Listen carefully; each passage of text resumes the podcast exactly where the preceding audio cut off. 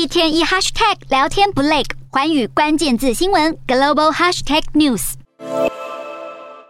购物商场冒出熊熊大火，黑烟直窜天际，消防员紧急布水线灌救。乌克兰中部城市克列缅丘格一间人潮众多的购物中心遭两枚俄军飞弹击中。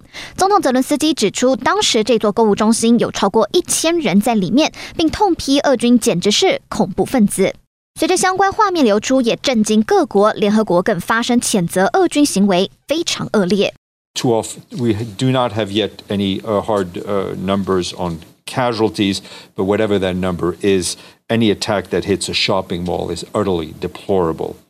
另外，位在东北部的第二大城哈尔科夫以及卢甘斯克州双子城之一利西昌斯克也遭遇飞弹攻击。俄军占领北顿内茨克后，正把目标转向一河之隔的利西昌斯克，这是卢甘斯克州由乌军控制的最后一个大城市。因此，州长盖代呼吁市民赶紧撤离。而泽伦斯基再一次向西方国家强调，需要更多武器的急迫性，包含现代防空系统。